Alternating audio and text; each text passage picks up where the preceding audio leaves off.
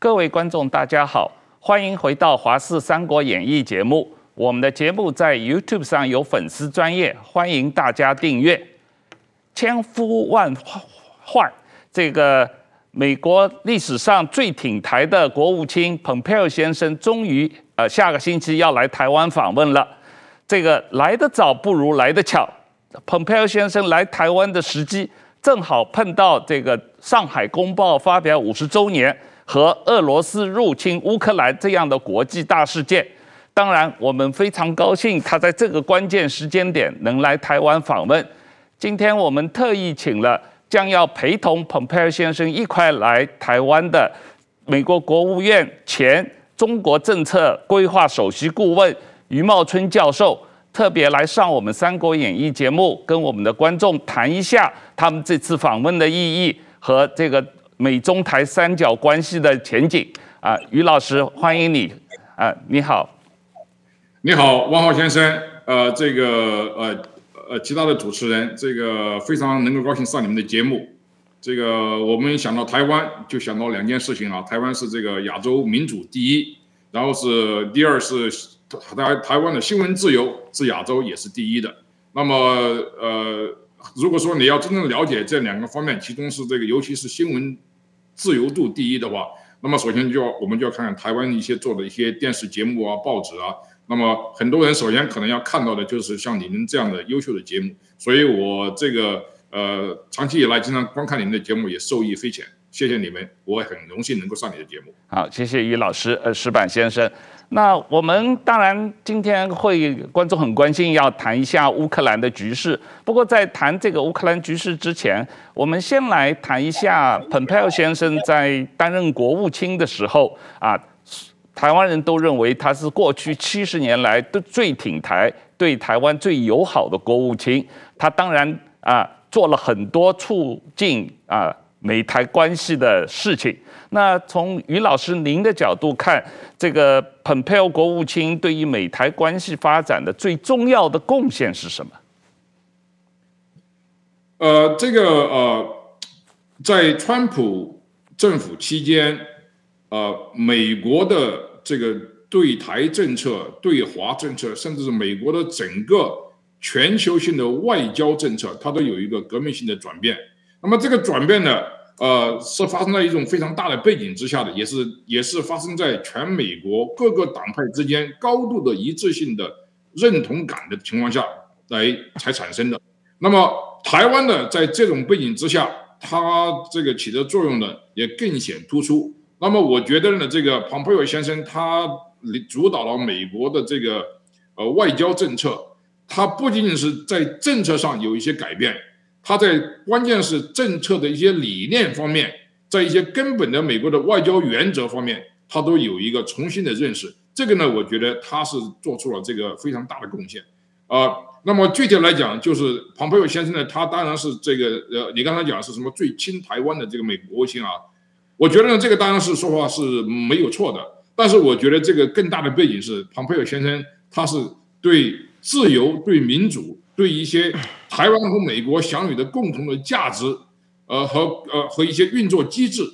它有高度的一致性，这样有一个非常巨大的欣赏。所以说呢，我觉得呢，蓬佩奥国务卿他在这种大的局面下，他能够这个呃把美台关系发展到一个新的高度，我觉得呢，这个是不仅仅是这个呃呃蓬佩奥先生个人的一种成就，也是。美国所有爱好自由和平人士的一种一种这个成就。当然，台湾的这个呃，主要是我们还还要感谢台湾人民，因为在过去几呃二十几年来，台湾人民这个呃所取得的成就是有目共睹的啊、呃。而且我们在谈论美国的对华政策一些基本理念的情况下，我们跟台湾所所作所为，尤其是最近几十年以来的成就。我们基本上是没有什么保留的，所以说我们在这个谈论呃呃交往起来非常得心应手，呃，我觉得这一点在这个呃在很大程度上，呃，除了蓬佩奥先生个人的这种这种决断力之外，还有美国政府呃好几百好几千人在处理这个对华对台对亚太关系的这个这些人士和和这个官员来，他们都是一致性的。所以我觉得这个在美国的对华政策上、对台政策上，我看不到有什么最根本的、有任何实质意义的分歧。对我，我我们也注意到这个美国两党在对华政策、对台湾政策方面的高度的一致性啊。那这个呃，这两天正好是所谓《上海公报》发表五十周年。那这个呃，在《上海公报》是所谓当初最早一九七二年美国产生一个中国政策的呃一个重要的呃这个内容啊。他在上海公报里面特别说到了这个美国认识到在台湾海峡两边的所有中国人都认为只有一个中国，台湾是中国的一部分。美国政府对这个立场不提出异议。那但是这个在蓬佩奥呃国务卿在就任的在任期之内，他在二零二零年的十一月份，他曾经在节目上公开说台湾不是中国的一部分啊。他这句话是不是对美国政府的立场的一种澄清？特别是您自己也公开的提出，呃，台湾不属于中华人民共和国，在历史上、国际法和既定事实来看，这一点都是无可争议的。对于这个立场或者这个意见，我不知道美国内部是不是也逐渐形成了两党的共识。这样子啊，就台湾关系，由于这个冷战的背景，由于这个尼克松、基辛格外交的一些特殊的格局，所以说呢，他们在这个冷战非常复杂的背景下，他很多方面他必须要模糊啊。即使在很多问题上，他更多的是寻求一种共同的利益，而不是呃一种呃共同的价值。所以说呢，在这个呃对越战、对这个苏联的冷战，像这一系列问题上。他们是实际上做出了一种，做出了一种，一个是选，一种是一个一个一个是一种呃，就是妥协。另外一点呢，就是它是实际上是一种赌博。啊、这个妥协是什么呢？就妥协就是呃，在一九七二年尼克松访问中国的时候，他和毛泽东建立了一种一种一种格局。这种格局是什么呢？就是说中美之间他们呃唯一要追求的就是一种共同的利益。那么至于说价值观、意识形态方面非常不同的、水火不相容的一些一些方面呢，我们搁置不谈。那么这个呢，就是尼克松、毛泽东的这种这种外交架构。这种外交架构行使了将近呃呃四十五年，一到了这个呃到了这个呃川普当选总统的时候，才有了彻底改变的机会，而且我们确实做出了一些重大的改变。那么这种情况下呢，就是所谓的中共的所谓的求同存异啊，啊啊！你刚才讲到这个《上海公报》，这个《上海公报》呢，实际上它这个呃不是一个非常完整的一个完美的，而且是非常清楚的一些一一些表述，因为它有很多字面上非常模糊的一些一些一些一些东西。你比如说，我们说这个承认承认中国的立场，但是我们承认中国的立场，就是我们认识到意识到中共有这么一个立场。但是我们是不是完全同意啊？这个呢，我觉得还是有很多可圈可点的地方。那么另外一点呢，就是在这个呃《上海公报》以及一系列的这个中美之间互动的这个呃情况下呢，其实有两个基本的原则。美国的基本的对华原则就是说，这个在台湾关系上啊，台海之间的问题一定要用和平的方式来解决啊。为了确保这种和平方式的解决的这个彻底呃可行性。那么，美国在和中国建交的同时，在一九七九年也通过了这个《台湾关系法》。《台湾关关系法》的基本的这个呃宗旨，就是要保证美国可以向台湾提供防务性的武器，呃，就确保两岸和平解决的这种可行性啊，这种这种呃可能性。这是第一点。第二点就是，任何台海之间的这个呃问题的呃解决的前途。必须要有两岸人民的同意才行，啊，这个呢，我觉得是一个非常关键的地方。我觉得在台湾，国民党、民进党，不管是哪个党派，他都会认为，在台湾实行民主化之后，呃，台湾的前途是统是独，呃，都必须要经过台湾人民的同意才行。那么，马英九总统也那么讲过，嗯，当然，现在的这个蔡英文总统也是那么讲的，以前陈水扁总统也是那么讲的。所以我觉得，在这些非常模糊的这种非常这个不确定的这个呃言辞之下，它还是有一些最根本的原则。这些原则呢，我觉得在大的方面呢都不会有很多改变。对，这个确实是啊，《上海公报》已经发表五十年了。那在一个呃美中台关系的这个大框架下面，实际上有很多不清楚的地方，确实是值得进一步的澄清啊。那石板先生，今年也是日本跟台湾建交啊，不，日本跟台湾断交五十周年，也是跟中华人民共和国建交五十周年啊。那日本的所谓一个中国政策啊，他对台湾这个问题的立场，是不是也需要随着美国进一步的做一些澄清？呃，我觉得也，我我我个人并不认为它是改变的。就是说，我们看《上海公报》中，它其中有写到，就是说，呃，两岸的所有中国人都认为是一个中国，所以说美国对这个立场表示尊重嘛。对，它是这个逻辑。那也就是说，其实这句话延伸下来，就是后来讲的，就是台湾李登辉他们讲的一个中国各自表述那个时代的语言嘛。那么其实是中国。他先说只有一个中国，没有各自表示吗？就中国先把这个《上海公报》用自己的角度来解释的。是。那所以说呢，另外一个呢，美国设定的这个前提呢，其实就是两岸都认为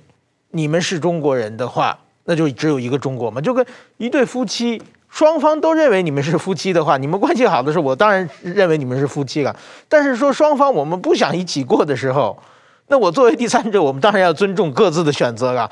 这个，所以说美国他当时这个是可以扩大解释的，所以跟他比起来，日本后来和中国鉴定的呃签订的这个日中共同声明里边，其实就是没有两岸的中国人都认为这么这么一个前提，但是说呢，他也是现在中国呢政府都在说，哎，日本早就说承认一个中国呃这个原则了，但是其实看日本的文章呢，其实也是就是说。对于一个中国，这个中国那三段论法，对，就是台湾是中国的一部分那个说法，日本是予以理解与尊重嘛。对，这个就是说啊，你是这么说的，我我表示尊重你，但是说这个我我并不是承认你的事情，所以说在这种时候，大家其实都有很多的可以扩大解释的空间。但是今天的中国的不是说为美国和日本改变个解释，而是今天中国他们。开始不停地用自己的逻辑，再把所有的和对外的这这些条约，他按自己的逻辑开始开始随便解释嘛。所以说，完全按他最最最最希望的，比比如说这个中英联合声明，他也是嘛。所以在这种情况之下，大家也是按照自己的方式来解读自己签订的历史文件。所以我并不认为是有一个很大的变化。那更大的前提是，就是说两岸的中国人，今天的台湾人。不认为自己是中国人的台湾人已经越来越多了，甚至已经占主数整数了。这个时候，国际社会要必须正视这些人的声音。所以，我觉得这是一个非常非常大的变化。所以我我我认为，真的，这川普政权之前的美国和日本，全世界国际社会其实在掩耳盗铃。在李登辉时代、陈水扁时代，台湾已经多次向国际社会表达了自己的立场，但是国际社会视而不见。但是说，从这个川普政权之后，整个这个趋势才有一个很大的改变。所以我认为，这个川普政权这个对国际、对对台湾问题是有一个非常大的一个一个改变。不但是自己美国改变，而且带动了全世界在发生变化。是我我也这么看啊，就是呃，五十年前的上海公报完全没有提到台湾人的意见啊。但是经过了五十年，现在台湾的民意，所有的民调都是三分之二的台湾人认为自己只是台湾人，并不是中国人。真正说在台湾。认为自己还是中国人的大概只有百分之五的人口啊，所以这个民调表示了整个台湾民意在这五十年中发生了一个根本性的变化。那当然，这个呃美国的政策也好，日本的政策也好，国际社会对这个问题的看法也好，也一定会受到台湾民意的影响。我我想这个问题，这个呃于老师你怎么看？我觉得你刚才提到一个很重要的这个这个呃国际关系上、国际政治上一个原则，就是主权在什么地方啊？对，大家说主权在民，主权在民就是这个呃由民众来决定自己的这个国家的这个归属。我这个是非常重要的原则。你刚才也讲的很好。我觉得台湾几十年来最大的变化，而且对台湾的这个呃呃自我防御最大的一个贡献，就是它实全面实行了民主化。因为在民主化的时候就。就这个大大降低了一个国家的领导人，呃，关起门来把自己国家的前途，呃，和这个独裁者，呃，进行幕幕后交易，这种可能性，我觉得台湾，呃，是很小的，啊、呃，因为台湾的，呃，这个，呃，领袖都是由台湾人民自己的选票来决定的。那么你刚才讲这个多数人的意愿，这是非常重要的，呃，尽管台湾现在这个这个，呃呃，这个两党之争呢，也是非常的这个厉害。呃，我们也认识到这一点，但是呢，我觉得这种争论呢，都是在一个民主的框架上，啊，呃，这个呃是这个比较正常的，在美国也是，美国两党之争也是非常厉害的，而且是非常激烈的，呃，唯一的这个呃呃考虑就是不要让这种健康的民主体制内的争斗，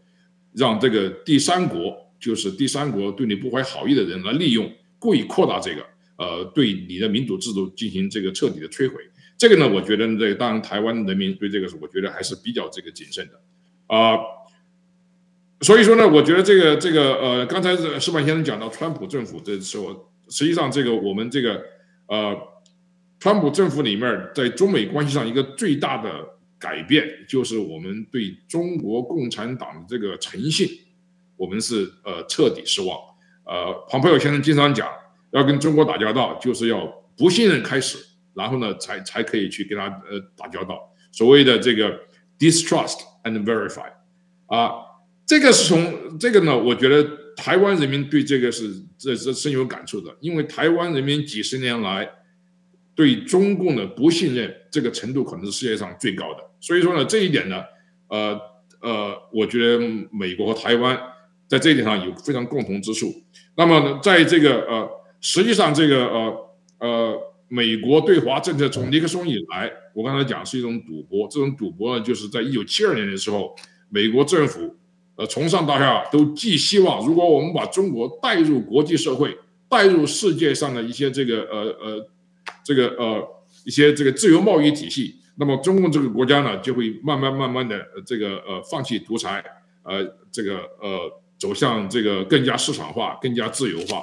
那么现在这个这个幻想呢，已经破灭了，所以说美国在这场大赌博中间实际上是这个输了啊、在这种情况下呢，那么这就是川普政府的对华政策实际上一个呃非常重大的一个历史根源，所以在这种重新认识呃呃这种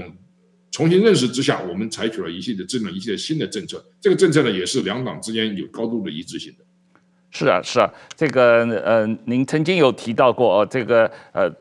美国如何看待中国共产党的威胁，在川普政府时期发生了一个革命性的变化。那当然，这种变化对于美国和中国的关系长远是有非常深刻的影响的。那我刚才一开始有提到，这个来得早不如来得巧啊！你们下个星期来台湾访问的时候，正好碰上俄罗斯大举入侵乌克兰，那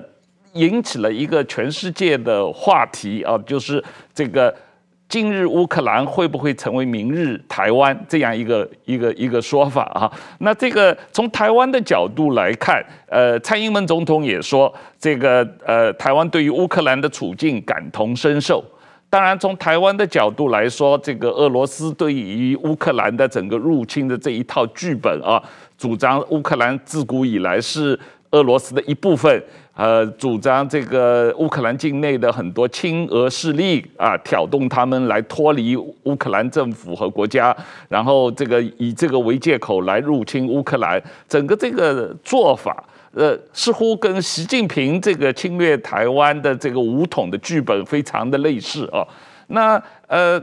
当然，另外一个角度，对于台湾来说，我们比较呃担心的或者关注的是，美国也好，西方民主国家也好，整个对于俄罗斯作为的一个反应和这种反应的有效性。同时，我们也并不希望美国的这个整个在亚太地区的军事力量、政治力量，因为欧洲的冲突。重新把这个关注的注意力重心又转回到欧洲，那这样影响美国在亚太地区对抗中国的强度和力度啊，最后又回到这种二十年前反恐战争那个时候啊，中国渔翁得利的那种状况。那这这种情况，这个不知道于老师怎么看啊？会不会这个呃，如果中国武力威胁台湾的时候，呃，美国的反应会不会从一个战略模糊变成一个战略清晰呢？你刚才这个呃这段话里面有提到很多很多问题啊。对，是。我我想我想这个就是呃呃尽量的这个给梳理一下啊，然后这个尽量提供我的这个一一些回应啊。第一个就是这个呃。呃，俄罗斯和这个就是乌克兰和台湾的这个关系的问题啊，你听听这个呃，普丁先生他自己的解释，他对这个入侵乌克兰的这个解释，呃，是非常令人震惊的。这种说法是什么呢？他说这个乌克兰呢，这个作为一个国家，作为一个独立的政治实体，是根本不存在的，这是一种子虚乌有的，是这个苏联呃这个呃共产主义国家。的这种体制下创造出来的，苏这个乌克兰作为一个独立的民族是不承认的，所以这不存在的。呃，这个呢，就是说这这跟什么呢？这跟这个俄罗斯呢长期以来有的这种这种这种斯拉夫帝国主义的观念，当然有这个有一定的关系，因为觉得这个俄罗斯他就觉得凡是呃斯拉夫人的地方就应该都应该属于俄国的管，而这个俄国从这个第一次世界大战以后就一直有这种想法，但是我觉得他这个逻辑啊。更加令人吃惊，啊、那么我就想到这个习近平，这个还有中国共产党对台湾的态度，台湾也是采取非常相似的逻辑，就是说嘛，这个台湾过去七十多年以来，它一直就是一个实际上呃自己行使自己政治权利、经济权利、军事军事权利的一个一个一个呃事实上非常独立的一个实体，这种两千三百万台湾人民的生存空间。呃，他他的这个自主性，习近平觉得他都不存在的，所以说他要把这个台湾的国际空间压到零，呃，这个呢，我觉得这个跟跟跟普京的逻辑呢是一模一样的啊、普京说所谓的乌克兰，呃，他之所以还有一点点这个这个呃这个呃独立的这这种这种假象，是因为他曾经在这个苏联这个这个团体里面存在过。那么你如果说要。这呃，如果这样真是这样的话，那么如果说在在在这个跟台湾来讲，台湾这个这个例子呢，更加呃呃呃，对他的这个说法呃是一种反驳，因为台湾从来就没有呃在中华人民共和国的管辖之下，所以说呢，我觉得这个呢，呃，这个是一个这个呃呃，这是我的一种个人看法。另外，你刚才提到这个就是呃，美国对亚太地区的这个呃这个态度的问题，尤其是。就台湾来讲，这个里面那么一讲啊，就是说，在川普时期，实际上台湾在美国的战略格局里面有一个革命性的飞跃。这个飞跃就是什么呢？啊，台湾不再只是只是这个中美关系中间一个呃呃最重大的一个一个话题，因为从尼克松以来，这个呃中共政府一直讲讲台湾台湾台湾台湾，这是他们最敏感的事情。但实际上，你要从大的角度来看的话，台湾只不过是中美全球竞争的一个呃呃一个一个小的呃这个势力而已。但是呢，这个并不见得就觉得这个就是把这个台湾问题这个淡化了。因为什么呢？呃，我们现在在川普政府时期，我们把中共看成它是有一种侵略链，所谓的 chain of aggression，就是说中共不仅仅对台湾它有这个争夺的意图。他对这个呃日本的一些领土，对这个呃呃跟印度、越南还有这个南中国海的一些国家，它都有领土的这个争议。所以说呢，台湾只不过是其中的一个步骤而已。啊、中国这样一个咄咄逼人的国家，经济上强大了，军事上也强大了。如果说当他走出了第一步，那么就不可避免的有第二步、第三步、第四步。所以说呢，我们是把这个台湾放在那么一个。大的一个一一一个一个框架上来看的，这是我觉得是一个这个理念上的一个很大的这个改变。另外一点呢，就是呃呃，我们一直在讲这个在川普时期里面，中美关系呢，它完应该完全抛弃，就是只看共同利益，而不看这个呃呃不追求共同价值观。那么我们就觉得这个中国和美国之间的这个。战略竞争各个方面的这个这个这个争斗，实际上实质就是两种政治社会制度、两种意识形态方面的争斗。那么在这种情况下呢，那么台湾更加显示出它的这个重要性，因为实际上中美台关系的实质就是自由民主和专制独裁的，呃，就是自由民主和专制独裁之间的争论。那么很显然，美国是和自由民主站在一边的。那么这样子的话，美台关系实际上在过去几年以来，它有长足的发展，在最大的程度上是由于这种价值观上的呃共同呃这个认同。我觉得这个是最根本的。当然，人的因素也有。但是我觉得这个价值观上面的认同，这是美台关系发展的一个最重要的因素。是啊，是啊，是啊，这个呃，这个价值观的问题，自由世界跟这个独裁政权的一个斗争是非常重要的啊。石板先生，您昨天也对于乌克兰局势有很详细的评论啊。这个台湾这个呃，这个网民对你的评论也非常的感兴趣。对我，我觉我是这样认为的。我确确实是等于作为一个媒体人啊，对于这件这个这次呃这个乌克兰受到这个侵侵略这种行为，我确我确确实感到呃很遗憾。呃，同时呢，我们也觉得这是对美国的这个拜登政权有一非常大家不满啊，就是觉得美国好像是他最早就说嘛，一定要打起来，几号要打，说的那么明白，就好像是。见死不救一样，你都算出来了，但是说基本上你没有做出有效的阻止措施了。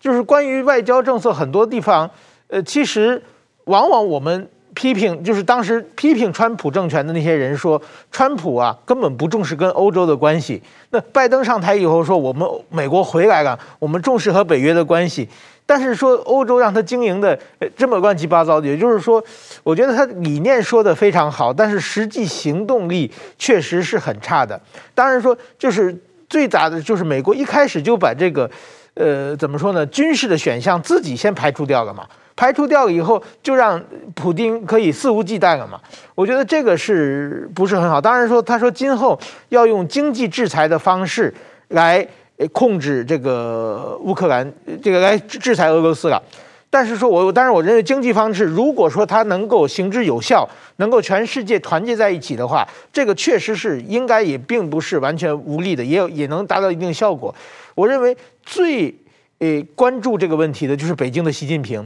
因为现在普丁做的事情就是说。以武力破坏呃现在的维持现现状的这个东西嘛，他那个所有的理由全是胡说八道的。你要是按那个理由讲，呃，当年是怎么样怎么样，那现在蒙古共和国说你们都周围全是我的，对不对？那大家就否定近代国家嘛，这个理由根本不成立。但是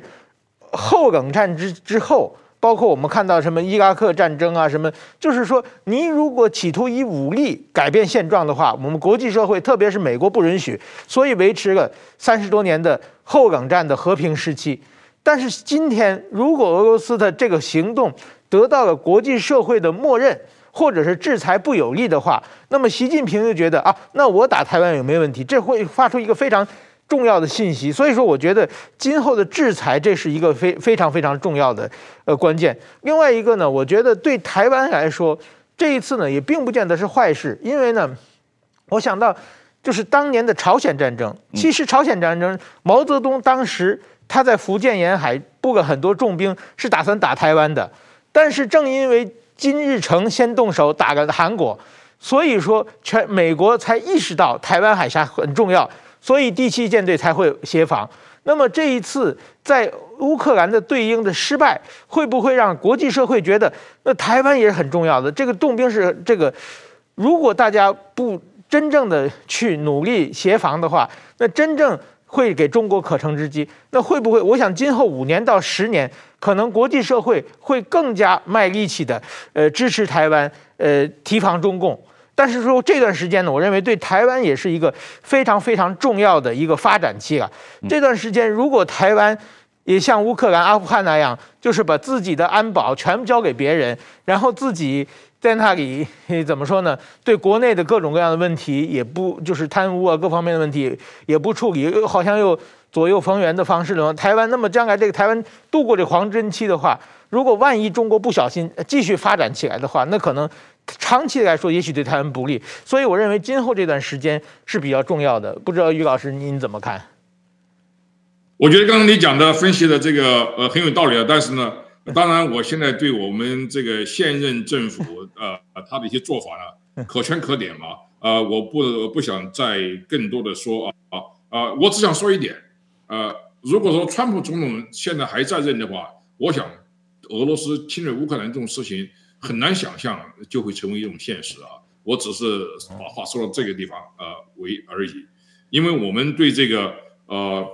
虽然这个川普政府时期的美国全球战略重心，它有一个革命性的调整，就是我们认为中共对世界和平的威胁是最最迫切的，是头号威胁。俄罗斯呢有威胁，但是俄罗斯呢这个它这个呃不是一种全球性的。第一点，第二点呢，俄罗斯的这个能力呢也很有限，因为俄罗斯的经济啊，它也是非常这个这个受到限制的。俄罗斯的经济是中国俄罗斯的这个呃这个呃这个 GDP 啊是中国的十分之一左右，所以很小很小的啊、这个俄罗斯呢还有一点就是它呢跟这个呃世界的这个自由贸易系统呢呃没有像中国那样的太深的联络，所以说呢这个呢呃它的威胁呢也是很有限的、呃。至于说这个呃俄罗斯对乌克兰的这个这个这个攻击呢呃我觉得还有一个方面呢很多人也其实很少讲到这一点啊。就是乌克兰这个国家呢，它之所以有很多这个呃这个呃，就是呃弱点，有很多这个这个呃呃受到攻击的这个地方，它实际上有有几个因素。第一个，它在九十年代初期放弃了核武器，这个呢当然是这个乌克兰当时决定的。我觉得这个决定本身呢并没有错啊，但是呢这个在对俄国的问题上呢，我觉得他是掉以轻心。不像这个其他东欧国家一样，这个呃，对对俄国呢有一种这个必要的戒心，这是一点。呃，第二点呢，就是这个呃，乌克兰呢，它在这个这个呃俄国的关系上，对俄西欧的关系上，尤其对中国的关系上，它实际上非常暧昧，立场不鲜明。你比如说，呃呃，他有的时候他不喜欢俄国，有的时候他不喜欢欧洲，说呃西欧欧盟。然后呢，这个俄罗斯，这个乌克兰呢，他又跟中共的关系呢非常暧昧。这几十年来，是乌克兰跟中国的关系是非常好的。啊、武器方面，基本上中共现在的基本上所有的这个这个比较成体面的一些体系，都跟乌克兰的呃武器专家有关系的。乌克兰跟中国卖了从航空母舰一直到这个这个飞弹，呃，大功能引擎，还有这个两栖作战武器。呃，都是乌克兰的，乌克兰就是从俄国那边那边呃这个呃继承下来的，所以说呢，我觉得呢，这个呢，他自己呢也造成了很多这个这个弱点啊，就是这个呃呃，台湾呢跟乌克兰呢还不一样，台湾第一点对这个自己的对手呢，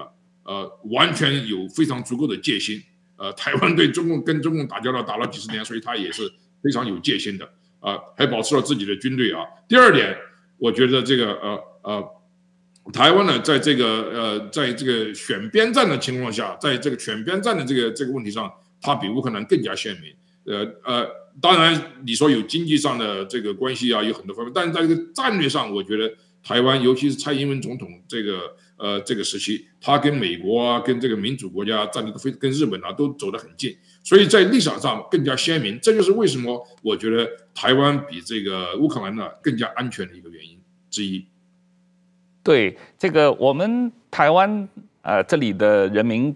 观察现在俄罗斯跟乌克兰的冲突啊，和西方对此的反应，一个很重要的问题就是说，这个呃，如果台湾遭受中国的武力进攻啊，美国和西方的反应会是什么啊？那您最近在一个很重要的文章叫做《台湾的意义》中间提出。防卫台湾是自由世界的共同责任，这样一个概念。那呃，不知道你具体指的这个防卫台湾，呃，自由世界的共同责任是哪些内容？你认为这个观点能不能说服自由世界的领袖们普遍接受，并且采取行动？我觉得这个呃不用说服了。这个，我觉得这个台呃，你刚才讲的这个就是台湾的呃呃呃。不能成为呃第二个香港，呃，如果说这个台湾就落在这个中共的完全控制之下，那么这个呃这个亚洲的民主、世界的民主就会遭受非常重大的一个打击。因为台湾在很多方面，它实际上世界的一个典范，它从这个公共管理上，从这个这个呃呃公共卫生上，从这个科技发展、经济技术，还有这个贸易上，它都是一个非常负责任的一个一个一个一个政治实体。所以说，我觉得让这样一个这个呃呃这个呃民主的典范落在中共这种专制独裁的这种手里面。我觉得这是一个非常重要的这个这个这个不幸。我觉得这个是呃这个全世界也看到这一点，美国刚刚看看清楚了。另外，我再想再讲一讲你刚才讲这个，呃，我觉得如果说中共对台湾动武的话，那么他遭到的这个制裁会更加严厉。因为什么呢？这个呃，你制裁俄罗斯，俄罗斯跟世界经济不是那么更加密切的啊。呃，中共不一样，这个你要是呃采取呃美国呃。同样的，对于乌克兰现在的这种制裁措施的话，我觉得中共遭受的这个呃呃承受的打击会更加重要，因为它跟世界经济、跟世界的财政、财务啊这些这些都连得非常紧密的，所以我觉得呢，这个呢，这个呢对中共也不利。当然，我不说这样这种制裁对世界就没有这么影响，但是我觉得呃，在保卫台湾的问题上，呃，尤其是中国周边的国家，他感受更加亲切，因为这我刚才讲了。这是一个中共侵略链的开始，呃，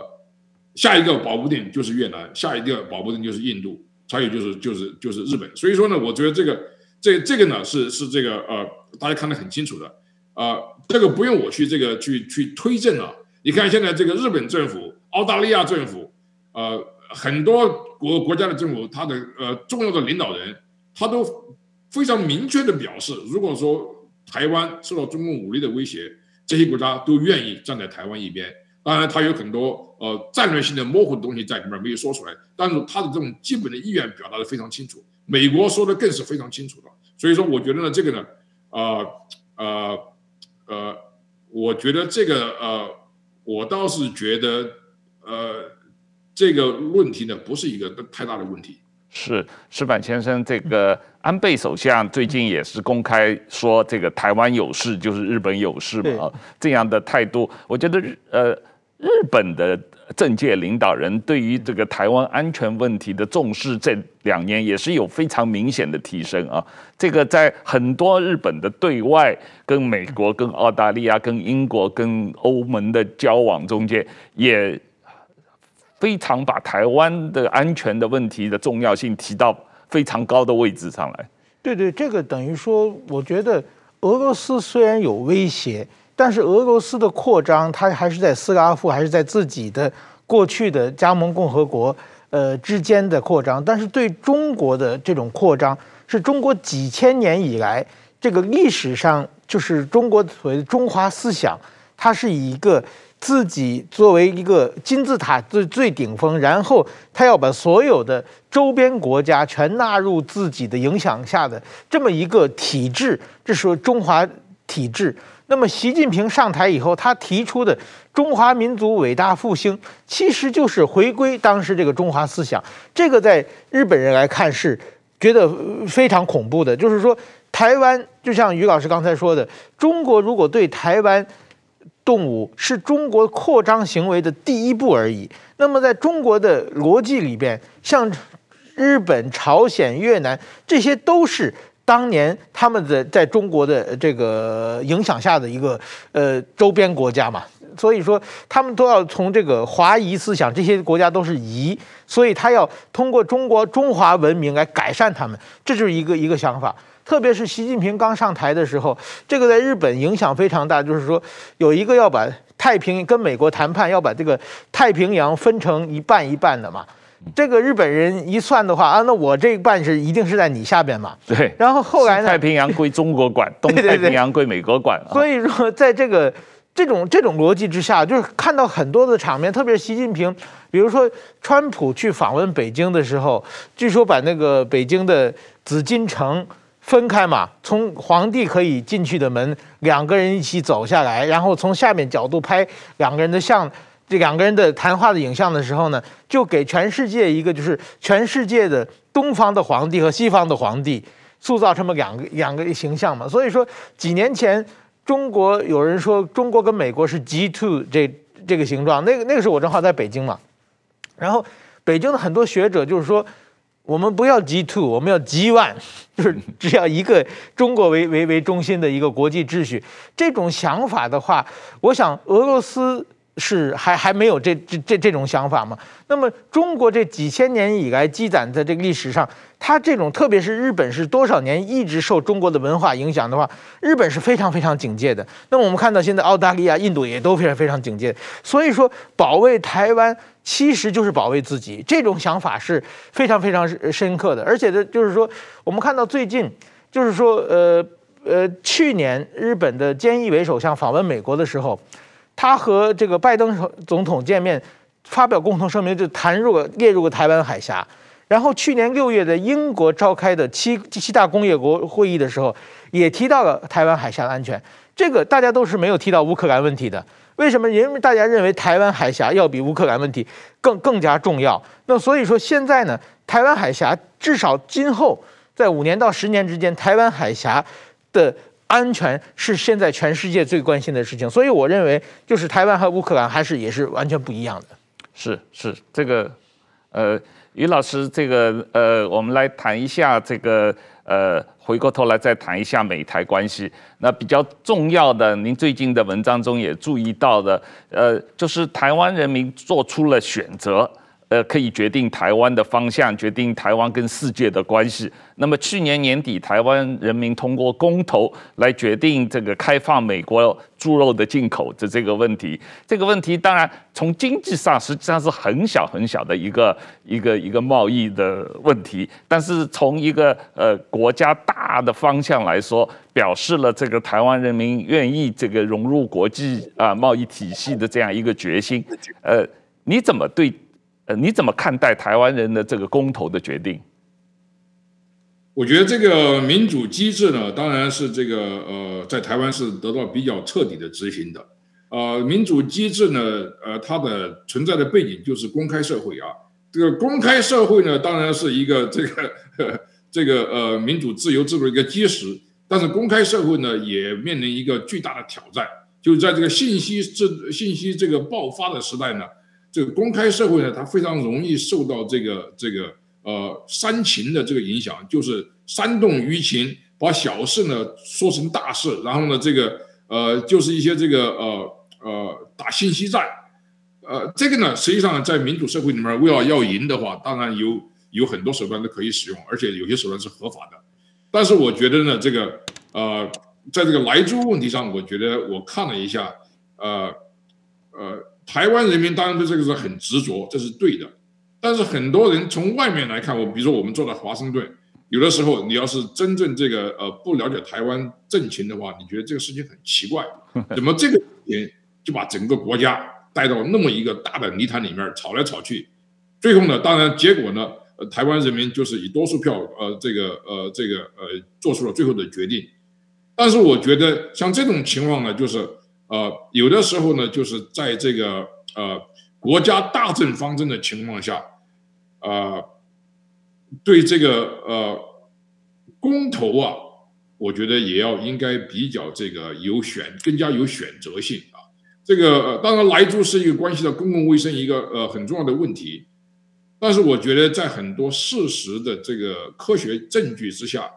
啊、呃，这个应该由这个一些专家组来评判这样的事情是不是应该上到公投的这个票上去啊？呃，这个呢，当然这个啊，我不是说在外面就是指指手画脚，但是我觉得这个民主社美国也有这样的问题，美国社会里边很多公投，呃，它的一些项目也显得是非常这个不可思议的啊、呃。但是呢，这个不能说好像这个制度本身就有问题，但是我觉得这制度本身呢可以改善啊。尤其是我看到这个把这个莱猪的这个呃公投的这个呃事情，由一个公共卫生的这个一个呃话题，改变到美国对台政策的一些意图的问题，那么这个呢，我觉得呃这个是是非常不健康的，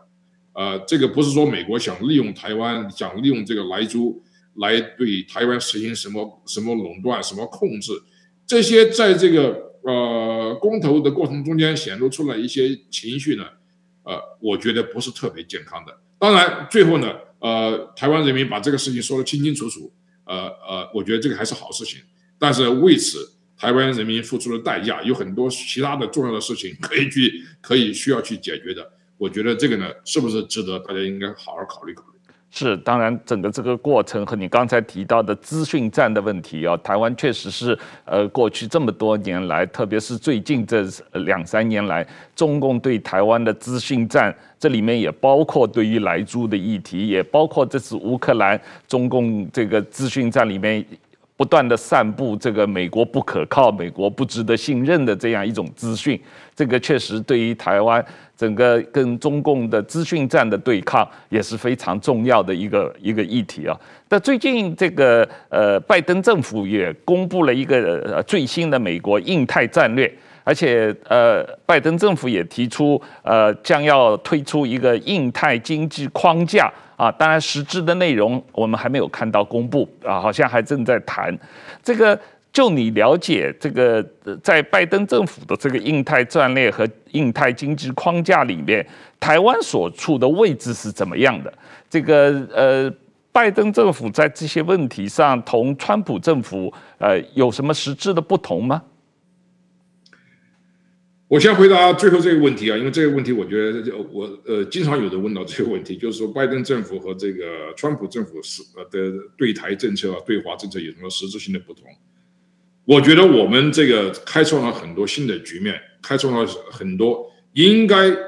这个呃开拓的事情，但是呢，由于缺乏政治领袖，呃，尤其缺乏政治勇气，所以十几年来没有一位。美国的政治家有那么勇气去对把对华政策做一个重新全面的调整，那么川普政府的时候做到了，那么这个做到了以后，我觉得有这种中国有句话叫拨乱反正啊，这个就是拨乱反正。那么我们呢又把中美关系呃引向了一个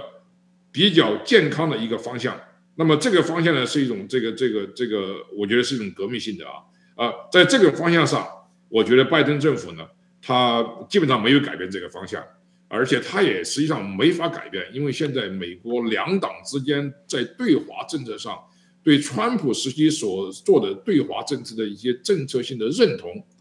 基本上是百分之百。你看美国的国会议院、国会里面两院里面争论那么大，基本上没有什么事情可以这个共同呃这坐下来好好讨论的。由于呃唯一例外就是在对华政策上，在对台政策上，基本上没有任何意义。所有的跟中国、跟台湾有关系的这些法律，呃，全票通过，呃，好像有两个法案，只有一个人，呃的这个莫名其妙投了一个反对票，其他的都是这样子，呃呃，非常这个高度一致性的。我觉得这个，所以说在这种背景下，呃，在今后一个比较长的时间里面，就是由这个呃川普政府开拓的新的美台关系和美。中关系的这种格局是很难改变的。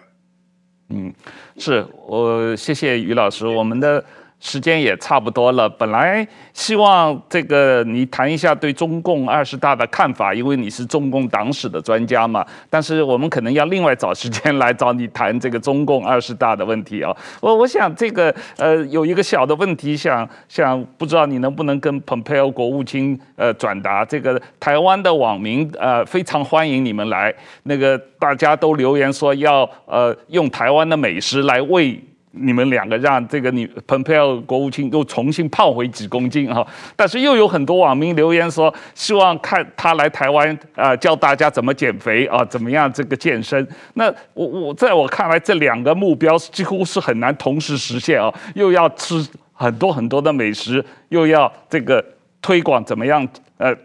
减肥。这个我不知道，这个蓬佩奥国务卿打算怎么来完成这个 Mission Impossible。啊，这个我觉得其实上也可以有个辩证的看啊，就是啊，蓬佩奥国务卿呢，这个可以到这个台湾啊去这个享受台湾的美食，也可能会这个增加一点体重，但是呢，同时呢，台湾人民也非常热情，邀请他去很多地方去活动活动，走走看看。那么这个走走看看是需要这个耗费很多的这个这个精力的，所以这样子的话，你吃的多，消费的也消消化的也多，所以说这样子的话，我觉得就会达到一种达到一种战略平衡。这个呢，我觉得是一个很好的解决方式。至于我需不需要减肥，我觉得没有必要。我现在是这个已经有一种战略平衡。